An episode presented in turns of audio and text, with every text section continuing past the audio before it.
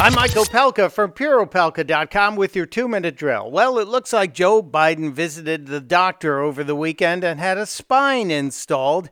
He's now standing up in front of audiences on the campaign trail and making demands. Demands like this one from yesterday. To preserve our Constitution, our democracy, our basic integrity, he should be impeached.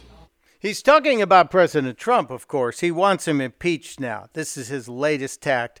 Never mind the fact that Biden will not let reporters ask him questions about his son and the money that uh, Hunter Biden received from Ukraine. And never mind the news story that uh, one Ukrainian official claims they sent $900,000 directly to Joe Biden. Never mind that. We have different madness to deal with the madness of MSNBC, and they're going back to this theory that Donald Trump is not mentally fit to be president, not mentally fit to be the commander in chief. Witness Joe Scarborough losing it this morning.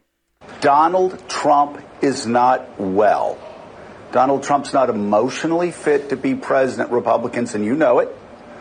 He's not mentally fit to be president of the United States right now, and you know it. What we do know, Joe, is that this is unethical and dishonest. And you guys tried this before. You tried to say the president was crazy before, and it didn't work then, just like the Mueller thing and the Russia thing didn't work. You're flailing and failing. Testudo, my friends. Testudo.